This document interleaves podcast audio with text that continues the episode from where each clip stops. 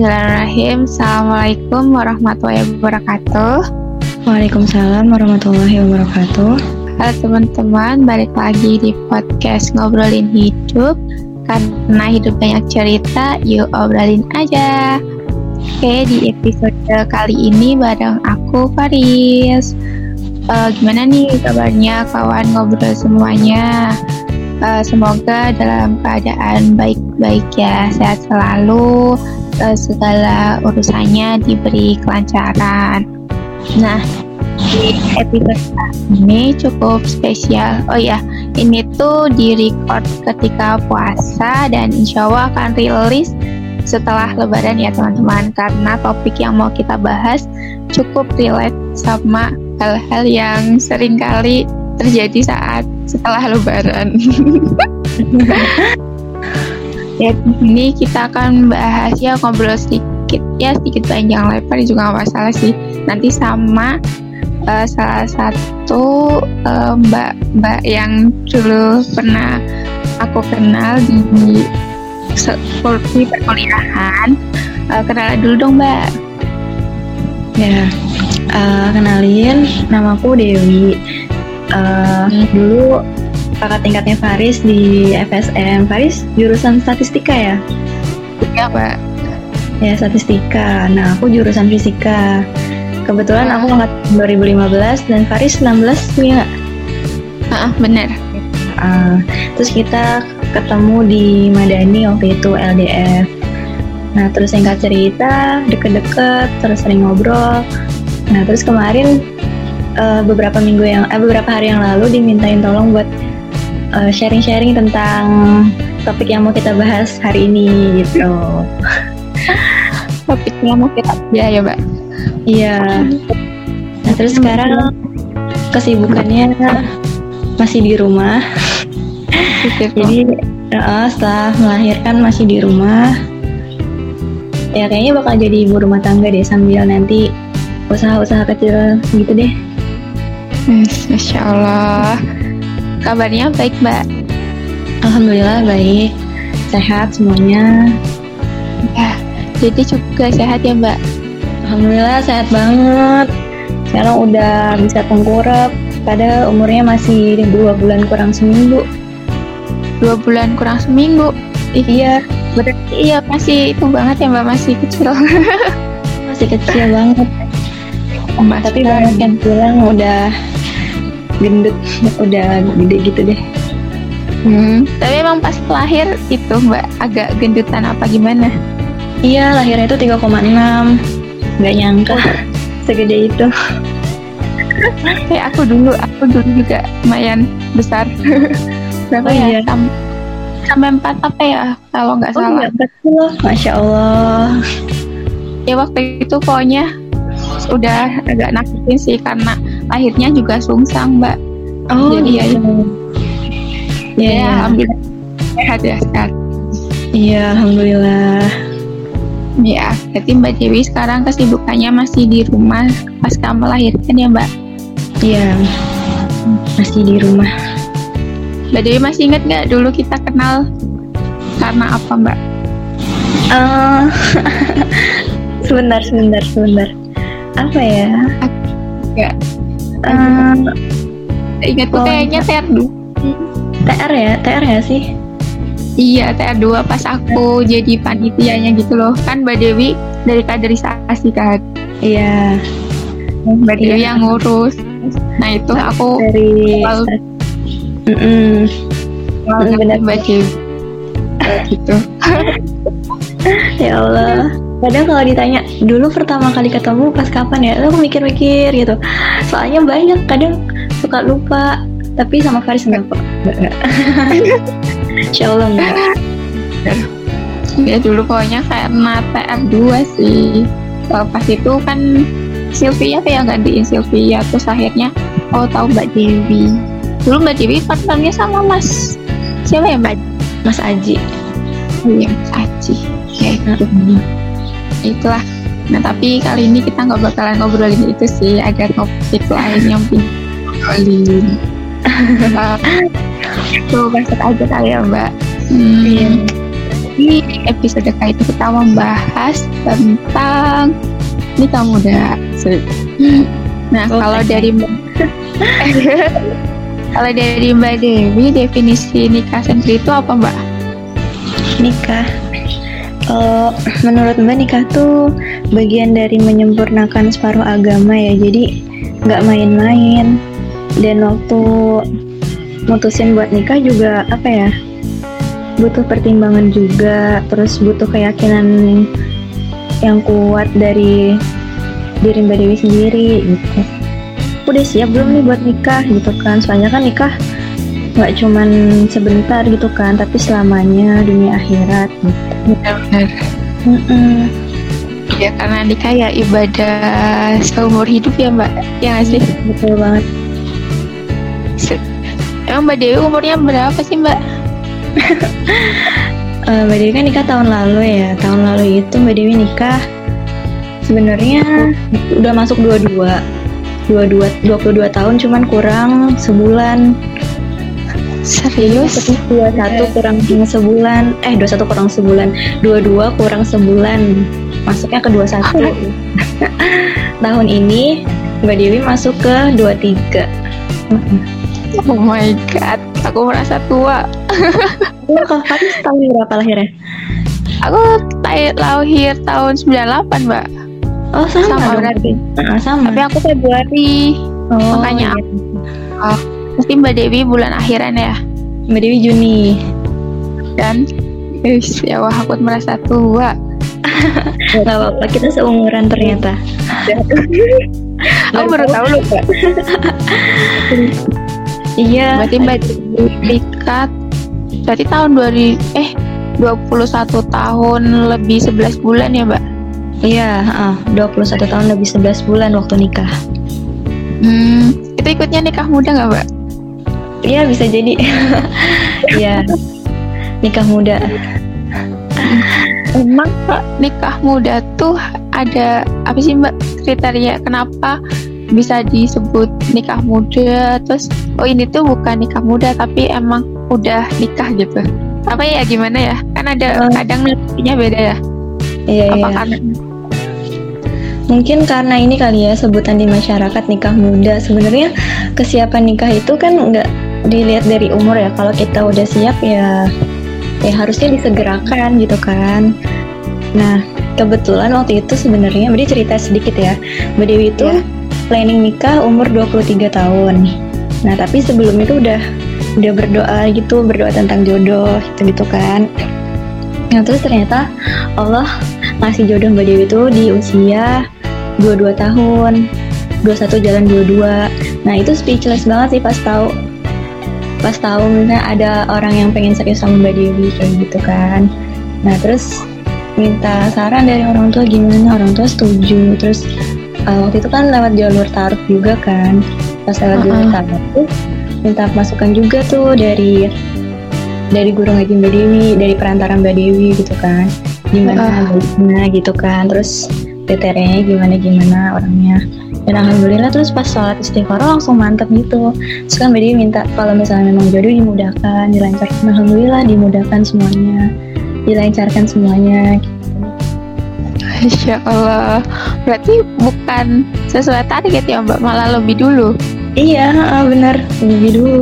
Target Mbak Dewi kan tahun depan. Eh malah tahun sebelumnya udah didatang tapi pas itu berarti emang maksudnya itu bilang Mbak Dewi kalau mau ada niat baik gitu ya untuk mempersunting Mbak Dewi. Terus kan Iya. Mbak- itu kan gak sesuai sama targetnya Mbak Dewi. Mungkin Mbak Dewi kan ada planning yang lainnya gitu ya Mbak. Nah kenapa sih akhirnya Mbak Dewi memutuskan ya udah maaf gitu? Awalnya Mbak Dewi kan eh, berpikiran gini kalau misalnya ada seseorang yang datang untuk dan dia ada niatan baik dan dia solih. Terus nggak ada eh, kriteria yang nggak harus Mbak Dewi tolak. Kenapa harus ditolak? Gitu kan. Karena nggak baik juga kan kalau menolak seseorang yang nggak ada kriteria yang harus kita tolak gitu kan. Nah terus pas sholat istiqoroh juga mantep gitu loh dia. Jadi ya udah Bismillah gitu. ya awalnya juga speechless kaget lah serius. Nih seriusan nih gue mau nikah bukan padahal kayaknya kayak belum siap gitu kan. Terus uh, kayaknya tidak ada list-list yang belum belum tercapai gitu kan. Terus ya bismillah gitu kan. Kayak ini nikah nggak ngehalangin list-list kita itu. Gitu. iya oh iya ya berarti ya atas keyakinan dan alhamdulillah juga sesuai sama yang diinginkan Mbak Dewi gitu ya Mbak. Akhirnya ya udah kenapa enggak? Uh, uh. karena satu visi termasuk nggak sih Mbak? Betul ya waktu itu kan kita tukeran CV kan. Nah ternyata visinya tuh sama. Maksudnya mirip-mirip gitulah. Dan ternyata ya udah kita satu visi kan. Nah enak tuh. Terus uh, di situ juga udah ya udah seframe gitu. Udah enak. Tinggal ngejalanin aja. Terus ujian-ujian dalam menjalankan visi misi itu. Masya Allah. Sangat ketika udah nemu yang satu visi dan punya tujuan yang sama kenapa nggak bisa disegerakan disatukan aja gitu ya mbak? Terus udah dibarengin sama sholat istihar juga ya mbak? Mm -mm, iya. Benar-benar. Hmm. boleh dong mbak? kenapa? Gimana? Ya lanjutin dulu. Minta pendapat dari orang-orang yang paham karena kan kita juga butuh kan referensi dari orang-orang. Ya misalnya dari perantara misalnya berarti kan lewat perantara. Nah pun kita bisa minta masukan minta saran dari perantara itu. Ya. Berarti ada perantaranya mbak. Mm -mm, iya okay. Insya banget sih perjalanannya.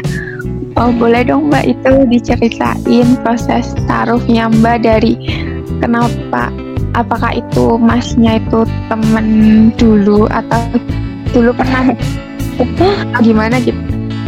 Iya, jadi suami Mbak Dewi ini tuh dulu kakak kelas Mbak Dewi waktu SMA. Nah beliau itu kelas oh. 12, Mbak Dewi kelas 10. Sebenarnya dulu udah hmm. sama-sama tahu, cuman ya nggak pernah ngobrol nggak pernah chattingan ya cukup. Tahu aja kakak kelas gitu karena waktu itu sampai satu organisasi mbak Dewi ikut osis kan waktu itu. Oh iya. Barengan sama masnya. Nah kebetulan waktu SMA itu kakaknya suami mbak itu jadi jadi pementor mbak Dewi waktu di Man nah waktu SMA itu jadi pementor. Terus pas uh, pulang dari Semarang kemarin mbak Dewi kan ngaji lagi. Nah pas ngaji itu barengan sama kakaknya.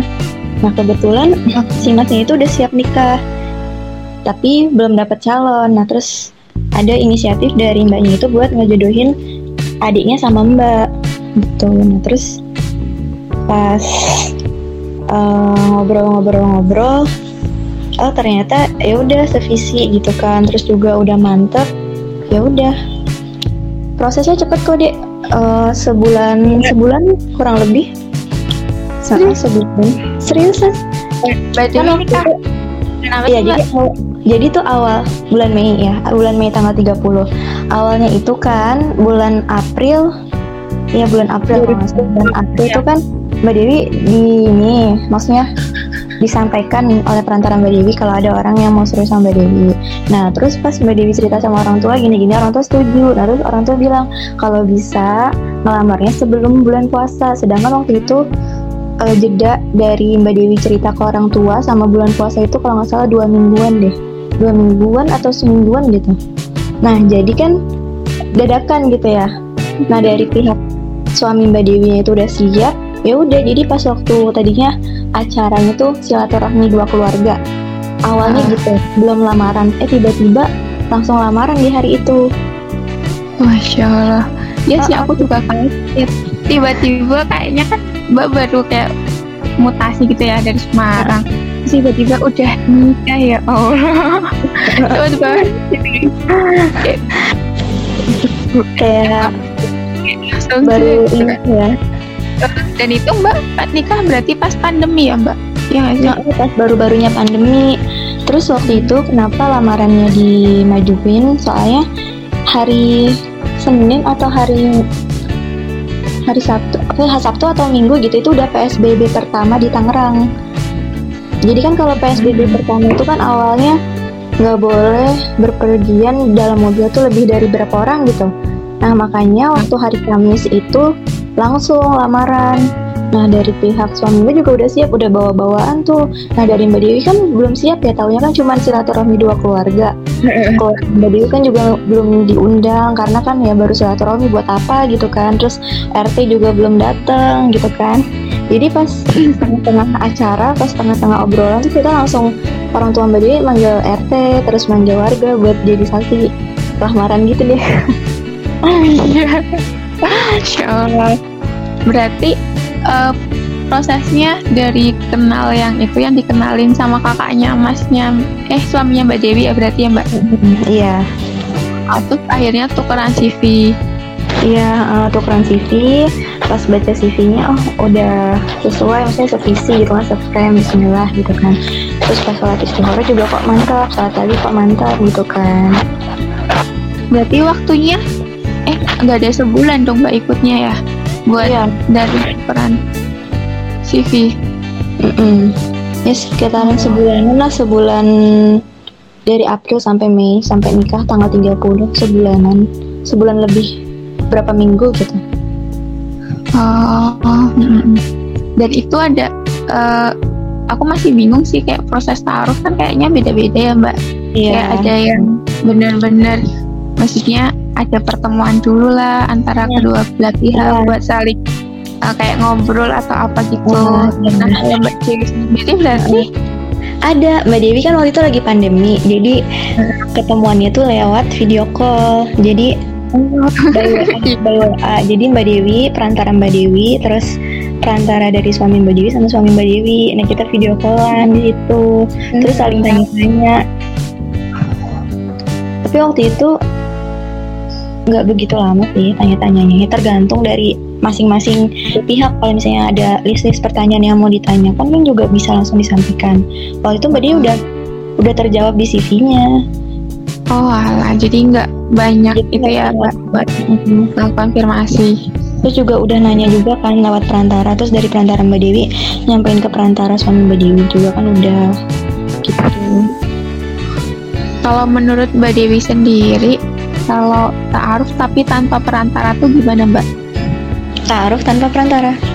Hmm, gimana ya? Tergantung sih. Uh, uh, uh, ada yang orangnya tuh udah dia udah kenal lama nih sama orang ini. Nah dia udah misalnya si A tuh udah kenal lama sama si B. Dia si A ini udah ada niatan nih pengen nikahin si B tapi dia nggak macarin si B gitu kan nah terus tiba-tiba langsung uh, datang ke rumah orang tuanya. Itu nggak masalah sih kalau menurut Mbak Dewi. Karena kan mungkin mereka udah saling kenal udah saling tahu gitu lah ya. Nah tinggal kemantapan hati dari masing-masing mempelai gitulah si A sama si B. Nah karena dia juga punya teman yang kayak gitu ada. Tapi ya lebih baik pakai perantara karena kan ya namanya juga dua orang yang belum muhrim gitu ya dia ya ya nggak tahu lah kayak gimana ujiannya.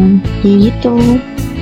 hmm ya, ya berarti ya lebih baiknya ada perantara yang mbak biar hmm. apa ya tetap terjaga antara si perempuan sama laki-lakinya gitu untuk ya, apa ya komunikasinya gitulah ya. Mm -mm, kayak gitu. Oke. Okay. nah kalau dari mbak Dewi sendiri ada nggak sih mbak kayak tantangan yang Mbak Dewi rasakan gitu sebelum menikah? Mungkin ada keraguan atau apa gitu Mbak?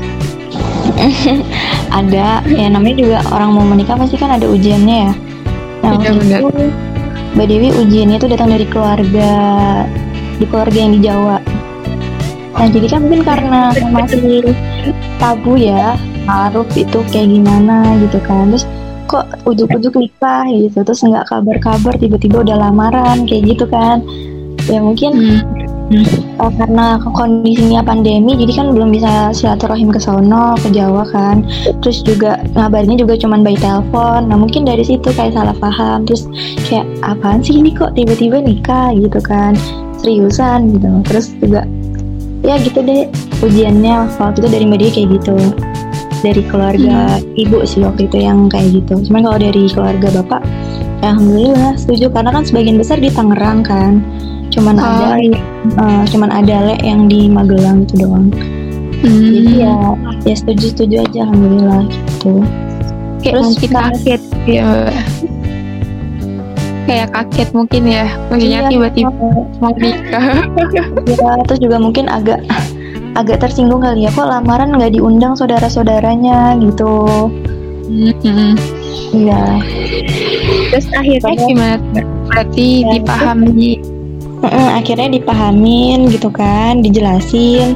Ya meskipun waktu itu masih begitu, masih ada kayak masih belum nerima gitu. Tapi ya karena udah dari orang tua Mbak Dewinya setuju, ya nggak apa-apa gitu kan. Terus juga dari keluarga bapak juga udah setuju, ya udah udah dukung. Alhamdulillah waktu itu pernikahan tetap berjalan. Hmm. Ya, berarti lebih ke itu ya mbak keluarga kalau dari dalam diri mbak Dewi itu ya belum nggak ada pasangan ada ada ujiannya ada tuh banyak mantep kadang oh itu pernah kemarin kemarin tuh sempat mbak Dika pengen apa dibatalin aja ya gitu kan. Terus um, bilang tuh ke, ke perantara mbak Dewi. Terus kata beliau "Ah, kamu nggak kasihan sama orang tua kamu udah nyiapin sebanyak ini. Terus juga gimana nanti ke depannya gitu-gitu kan. Terus juga lagi ini salah pahamnya masih bisa dilurusin masih bisa dijelasin. Tuh terus ya udah akhirnya Mbak Di mencoba untuk dewasa ya. Mencoba untuk berpikir ke depan. Terus akhirnya ya udah dilanjutin aja gitu. Hmm, berarti sempat ada keraguan di hati ya mbak? Iya. Iya. Nah, akhirnya cuman Oh, ya. akhirnya bisa Karena- di ini dijelasin dilurusin lagi kayak gitu. Baik, Insya Allah. Emang ya, kalau mau nikah tuh ada aja yang bikin ragu. Apalagi mungkin karena karena cepetnya itu atau gimana sih Mbak? nah bisa jadi karena itu juga gitu kan terus juga karena karena apa lagi ya mungkin waktunya yang terlalu singkat kali ya jadi um, Hmm. proses ya sebenarnya taaruf itu kan sampai nanti ya sampai tua nanti ya nggak cuman sekedar sampai se- apa namanya sampai akad terucap. Ya mungkin karena itu juga Ah, salah satu faktornya waktu jeda waktu yang terlalu singkat dan juga mungkin godaan setan bisikan setan gini-gini. Karena Mbak waktu itu udah dikasih tahu sama uh, perantara di suami Mbak uh, kalau orang mau nikah tuh ujiannya berat gitu kan ada orang yang udah Hmm. lamar eh, ternyata nggak jadi nikah karena emang setan itu nggak suka kalau ada dua orang tuh dua orang manusia tuh mau menikah karena kan nanti pahalanya double gitu kan Bisa nih buat apa ya para pendengar kawan ngobrol dan aku Hmm. pribadi kalau ya yang mau udah menuju ke proses pendewasaan atau mau melanjutkan kehidupan barunya jadi bisa buat tips nih kalau misal mau nikah tuh emang pasti ada aja tantangannya tapi Hmm. balik lagi gimana kita menyikapi tantangan itu dan meyakinkan diri bahwasanya nikah itu ya nggak cuma nikah tapi adalah untuk aja yang selamanya gitu.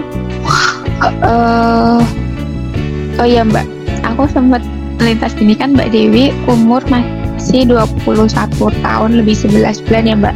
Dan itu kalau nggak salah dengar Mbak eh, baru kerja gitu nggak sih Mbak? iya heeh. Sampai itu Mbak kerja. Ah, kerja berapa bulan tuh Mbak?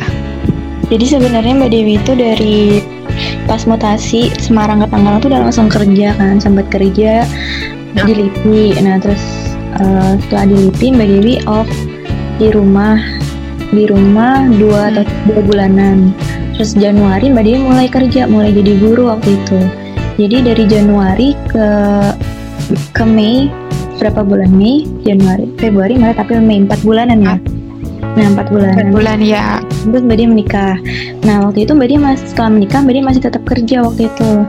Nah Oh, kayak bulan Juli tuh Mbak Dewi udah mulai hamil kan? Juli Mbak Dewi hamil. Nah pas trimester pertama Mbak Dewi tuh mabuknya parah. Jadi bulan Oktober Mbak Dewi resign. Setelah UTS Mbak Dewi resign. Hmm, itu ngajar di sekolah kok mbak? uh, by online cuman gurunya disuruh datang ke sekolah. Jadi uh, standby hmm, oh iya. Kalau misalnya ada siswa yang nggak paham siswa bisa datang ke sekolah nanya langsung ke gurunya gitu. Oh alah ya ting kan masih daring ya mbak. Jadi nggak mungkin hmm. full di sekolahan. Iya. kalau oh kalau di sana berarti kalau ada siswa yang nggak paham bisa ke sekolah ya mbak? Iya um, itu gitu sistemnya. Iya. Nah aku mau tanya nih mbak. Kan mbak kayak baru merasakan beberapa bulan kerja. Terus pada akhirnya buat nikah dan ya pasti kehidupan menikah tuh ada ngurus suami ngurus anak gitu kan ya mbak. Mm. sempat merasa apa ya, kayak aduh kok aku jadi nggak kerja? Kayak gitu nggak sih mbak? Ya kan mbak? Pasti pikirnya setelah ini kerja di sini merasakan kayak jadi apa sih jadi pegawai gitu nggak sih mbak uh, pernah sih pernah ngerasain kayak gitu. Hmm. kayak uh, pengaktualisasian dirinya kok kayak kurang. Sebenarnya kerja buat mbak Dewi itu bukan buat cari uang doang tapi kayak buat aktualisasi diri. Kayak uh, orang yang udah biasa aktif di kampus terus setelah lulus nggak ngapa-ngapain gitu kan. Kayak di rumah aja tuh kayak uh, rasanya tuh kayak nggak enak bosen gitu. Jadi kayak butuh kesibukan. iya, yang bisa yang bisa bikin kita tuh senang gitu. Kalau bagi mbak Dewi mengajar itu senang karena ketemu banyak orang kan. Terus kita kayak ada feedback gitu loh. Iya. ada feedback kayak yang tadinya berangkat ke sekolah moodnya jelek pas sampai ke sekolah ketemu anak-anak tuh udah berubah moodnya jadi ketawa jadi ikutan ketawa gitu gitulah nah terus juga uh, pas kemarin udah mulai resign ngerasa uh, aku harus bisa cari kesibukan lain nih gitu kan kayaknya kalau diem-diem di rumah doang bosen terus juga gak ngapa-ngapain kan kalau kerjaan rumah udah selesai ya udah tiduran baca buku juga udah baca buku ntar tidur lagi eh kayak gitu pasti benar memang ada pastinya juga ya dan itu uh, keputusan Mbak Dewi buat keluar kerja emang dari diri Mbak Dewi juga apa gimana tuh Mbak? Ya, uh, karena kan pertimbangannya waktu itu Mbak Dewi kan lagi hamil, nggak mungkin kan Mbak Dewi egois, maksudnya memaksakan kondisi yang lagi kayak gini tetap kerja dan waktu itu juga kondisinya pandemi dan gajinya juga kan gaji guru honorer berapa sih maksudnya yang nggak yang nggak tinggi tinggi banget gitu lah ya bahkan ya cenderung kecil apalagi guru honor gitu kan. Ya udah pertimbangannya itu sih. Terus menurutku ya udah buat di rumah sambil nanti usaha kecil kecilan gitu. Prioritasnya prioritasnya kan sekarang kalau udah nikah udah berubah udah nggak cuma diri sendiri tapi kan juga ada keluarga nanti ada anak ada suami kayak gitu. Bener banget bener bener bener karena kalau udah nikah ya nggak mungkin egois sama diri sendiri ya mbak. Iya bener ada ada tanggung jawab yang harus kita apa ya jalankan gitu. Terutama ya se menjadi seorang istri gitu ya mbak. Ngurus yeah. rumah tangga terus yang lainnya gitu. Mm. dan, dan itu berasa banget setelah punya anak. Dia berasa yeah. double nggak kebayang kalau misalnya juga pulang-pulang udah capek mungkin ngomel-ngomel terus kali ya. Ini aja Mbak Dewi. Iya. alhamdulillah dibantu sama ART udah maksudnya udah agak ringan gitu kan. Sebelum-sebelumnya kan Mbak Dewi belum ada ART jadi kayak tungsing gitu kan. Kerjaan rumah belum kono keteter gitu. Ya sih benar oh, berarti emang uh, kalau aku agak bisa nyimpulkan kan emang kehidupan setelah menikah tuh beda banget sama kehidupan pas kita masih sendiri gitu ya Mbak. Iya. Uh, kalau kitanya belum siap juga nanti bakalan kaget juga nggak sih Mbak? Bener-bener dimulai dari manajemen diri dulu sih sebenarnya manajemen diri kita. Tapi tapi kehidupan setelah menikah itu bisa membuat uh, kebiasaan kita sebelum menikah itu bisa berubah. Apa tuh Mbak emangnya? Iya bener. Ya nggak tahu ya mungkin itu salah satu ujiannya kali ya kalau Mbak sih ngerasainnya gitu hmm. ya jadi kayak misalnya kita nih udah kita sebelum menikah udah biasa gini gini gini eh setelah menikah mungkin karena ada ada seseorang yang baru di kehidupan kita nah mungkin uh, bisa jadi bisa jadi penyemangat atau bisa sama-sama daunnya gitu gitulah pokoknya kalau kalau yang Mbak Dewi rasakan banget perbedaan antara pas Mbak Dewi masih sendiri sama udah menja apa ya udah menikah apa Mbak?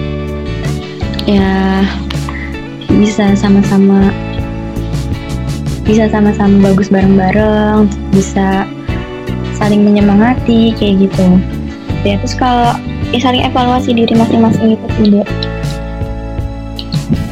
Oh, jadi lebih semangat. Mungkin karena balik lagi ke visi sama misi yang mau dijalankan juga kali ya mbak iya uh, kayak gitu iya sih mm -mm, iya benar hmm. kalau nih oke okay.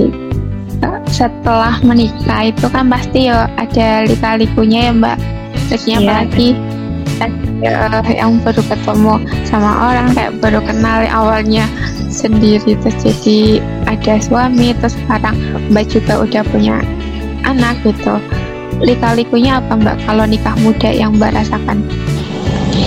Uh, kedewasaan, kedewasaan diri. Kadang kalau kita lagi kondisi normal nih, kita bisa ngontrol emosi, kita bisa berpikiran jernih. Cuman kalau lagi nggak kondusif nih, kayak misalnya sekarang dia udah punya anak, anak lagi rewel, itu kadang emosi itu kayak kayak belum bisa terkontrol gitu dia jadi kayak suami nggak salah disalahin kayak gitu. Itu sih. Terus uh, uh, mengontrol finansial. Nah itu juga perlu banget. Kayak sekarang kan kebutuhannya nggak cuma kita doang kan. Pasti ada kebutuhan buat suami itu juga yang udah punya anak pasti juga buat anak. Nah itu juga harus bisa ngontrol. Harus bisa ngaturnya gimana biar cukup biar bisa nabung gitu kan yang nggak harus maksudnya yang nggak harus banyak gitu nabungnya. Yang penting kita punya celengan buat nanti suatu waktu kita butuh gitu. Kayak dana darurat itu penting banget kalau udah rumah tangga. Karena kan kita nggak tahu ya nanti tiba-tiba ada ada keluarga yang butuh pinjaman atau ada kondangan atau ada acara yang dadakan kayak gitu kan nggak bisa diprediksi kan nah, iya ya benar sih benar. Emang harus apa ya emang banyak banget yang dipikirin setelah menikah gitu ya mbak? Iya. Oh ya mbak. Gini aku kemarin tuh ada yang tanya ke aku temen sih kayak teman. Hmm. uh, dia tuh tanya gini kamu milih cowok tuh kriterianya kayak apa sih? Maksudnya kayak apakah yang harus punya rumah sendiri atau apa gitu. Nah kalau menurut dari sudut pandang mbak Dewi materi seperti itu tuh penting nggak sih mbak? Materi tapi materi seperti apa iya. jadi kalau men jadi mbak Dewi itu prinsipnya dulu sebelum menikah mbak Dewi nggak begitu memandang materi ya misalnya karena mbak Dewi waktu itu pernah baca salah satu hadis yang bunyinya kalau misalnya kita nikah karena karena si cowok itu kaya nanti setelah menikah harta itu bakalan habis terus kalau kita iya. nikah sama sama seseorang cewek atau cowok karena kecantikannya nanti setelah menikah kan dia juga bakalan mudar ya kecantikannya atau kecantikannya yeah. atau kegantengan. Iya, iya. Nah terus kalau misalnya dia nikah karena kedudukannya kan nanti setelah menikah kedudukannya itu kan nggak selamanya gitu kan. Nah itu sih yang Mbak Dewi pegang banget. Jadi Mbak Dewi itu nikah nggak nggak mau karena ya karena kaya, karena uangnya atau karena ketampanannya atau karena kedudukannya ya. Itu ya karena Allah gitu kan karena ibadah. Ya se, se sebisa mungkin tuh dilurusin gitu nikahnya tuh buat ibadah gitu. Jangan sampai nanti nyesel gitu. Kan banyak tuh orang yang dulu sebelum nikah kelihatannya kaya terus uh, mapan punya kedudukan eh setelah menikah tiba-tiba bangkrut. Kan ada yang kayak gitu. Ya mungkin mungkin ya mungkin. Bukan bagi suzon mungkin dulu pas nikah niatnya salah atau gimana gitu. Atau ujian dari Allah gitu kan iya sih. Kalau ya emang ada ujiannya gitu ya mbak. Uh, tapi sebenarnya tapi yang harus digaris bawah itu materi itu juga perlu gitu kan. Karena nggak mungkin kan kita nikah kita berkeluarga terus kita nggak ngebahas soal ekonomi gitu kan. Pasti juga nanti itu penting banget itu loh deh karena uh, setelah kita menikah itu paling sensitif itu soal ekonomi kayak gitu. Jangan sampai nanti gara-gara ekonomi malah berantem terus malah ribut ter ujung-ujungnya malah nauzubillah jadi pisah kayak gitu kan. Itu juga perlu gitu. Cuman ya harus dilurusin lagi niatnya. Hmm, tapi dulu sempat ada kayak obrolan masalah nah, nanti kita setelah menikah mau misal tinggal sama orang tua atau apa gitu mbak. Nah obrolan kayak gitu juga penting nggak sih mbak buat diobrolin sebelum ada akhirnya benar-benar kita memutuskan untuk bersama gitu? Hmm iya ada ada obrolan kayak gitu. Waktu itu mbak Dewi pengennya nggak serumah sama orang tua ataupun mertua karena uh, mbak Dewi pernah baca buku. Nggak sih? Baca buku dan pengalaman. Kalau misalnya kita tinggal sama orang tua atau tinggal sama mertua pasti kan nanti pola asuh ke anaknya juga pasti ada ikut campur dari orang tua atau mertua gitu kan. Itu juga nanti pas kita rumah tangga juga rasanya tuh beda gitu kan. Kalau misalnya kita sendiri kita kan bisa uh, belajar mandiri itu juga kita belajar nyelesain masalah sendiri tanpa campur tangan orang tua atau tanpa campur tangan mertua. Nah itu menurut Mbak Dewi lebih mendewasakan gitu dibandingkan kita campur mertua atau campur orang tua gitu. Jadi nggak leluasa. Tuh. Hmm, iya sih benar. Aku juga setuju banget kalau misal nanti emang pas setelah nikah ya baiknya gitu ya mbak. Meskipun nanti belum ada rezeki beli rumah setidaknya kita bisa kayak mengontrak gitu. Karena kalau uh, kita ya tinggal nggak bareng sama orang tua atau mertua tuh uh, manajemennya juga lebih tertata gitu nggak sih mbak? Kayak nggak ada rasa sungkan kayak ya udah ya, ini rumah ya, aku yang manajemen gitu sama keluargaku gitu. Iya betul oke okay, gitu. Iya. Bener. Ya Faris sudah siap ini. Wah, insya Allah mbak bulan depan. Kalau nggak bulan depannya lagi. Bulan depan ya. Amin. Ya, udah ada ya Mbak. Cuma ya emang tinggal nanti nunggu emang ya kayak, kayak tadi yang Mbak Dewi bilang kalau ada yang emang baik datang dengan visi yang sama ya kenapa enggak gitu. Tapi kalau misal nanti ternyata melebihi target tuh mungkin emang itu jalan iya benar buat apa ya terus memperbaiki diri terus mengimprove diri juga kan gitu. Iya. Sih benar. Karena ya emang menikah bukan tentang cepet-cepetan gitu ya mbak. Mm bener banget. Apalagi kan sekarang kalau ngeliat menikah rasanya pengen nikah. Terus kalau yang udah umurnya masuk usia nikah nih misalnya dua dua empat ke sana atau dua tiga ke sana kan pasti ada rasa-rasa kok gue kok gue belum nikah nikah ya? Tuh ditanya sama orang tua nikah gitu. Apalagi kan nanti habis lebaran ketemu saudara-saudara. Kapan nikah? gitu kan. Ya. Ya alhamdulillah aku masih belum ditanyain kayaknya masih belum pantas sih karena mereka ngeliat aja kirain kayak masih sekolah gitu mbak. Jadi ya gitu. Kayak mungkin belum apa ya belum ada wajah-wajah emang menuju ke sana Iya. Tapi harus juga disiapkan deh jangan sampai nanti pas udah waktunya kita bingung. Sebenarnya waktu itu Mbak Dewi sempat ini kan dengar kajian yang setiap Selasa pagi. Aduh anak Mbak Dewi nangis. Gak apa mbak itu di di itu dulu nggak apa-apa. Udah sama abinya. Anaknya Dewi apa perempuan? perempuan. Alhamdulillah. Wah, namanya Haula. Maula. Haula. Haula. Wis. K H O U L A H. Haula. Mm-mm. Hmm. Tapi aku nggak ngerti artinya sih. Artinya nanti cari di Google. ya, oke. Ya sih Nah, kayak baku dulu sih mbak. Mbakku kan juga dulu. eh, mas kayaknya kayak Mbak Dewi deh cepet banget. Itu tuh nikah tuh umurnya kayaknya 22 tahun apa ya dan setelah baru satu tahun dia langsung hamil dan punya anak terus akhirnya nanti lucu deh aku pengen Iya. Mm-mm. nah terakhir Oh, nih Mbak Dewi apa Mm-mm. lanjutin Lanjut. dulu aja Tadi tadi kan sempat kepotong ya. Ah, yang apa? Yang tadi harus disiapkan dari sekarang. Yang tentang jodoh itu loh. Kan tadi sempat kepotong yang Mbak Dewi bilang. Kalau misalnya dari sekarang tuh harus disiapkan. Salah satunya banyak berdoa.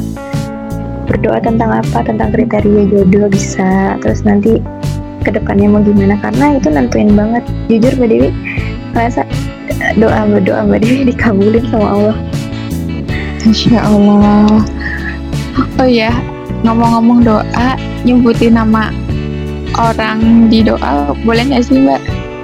Nah itu kayaknya Allah alam ya Cuman kan Hmm. seharusnya kalau kita udah siap nikah kan sama siapa aja gitu ya Yang udah siap nikah juga. Kalau misalnya ada seseorang Berarti eh, hati kita ada kecondongan ya Jadi sebenarnya Hmm, nikah itu iya, kan benar. kecondongan Cuman kalau menyebutkan nama doa Ya boleh sih kalau berdiri boleh. Cuman ya Allah alam deh.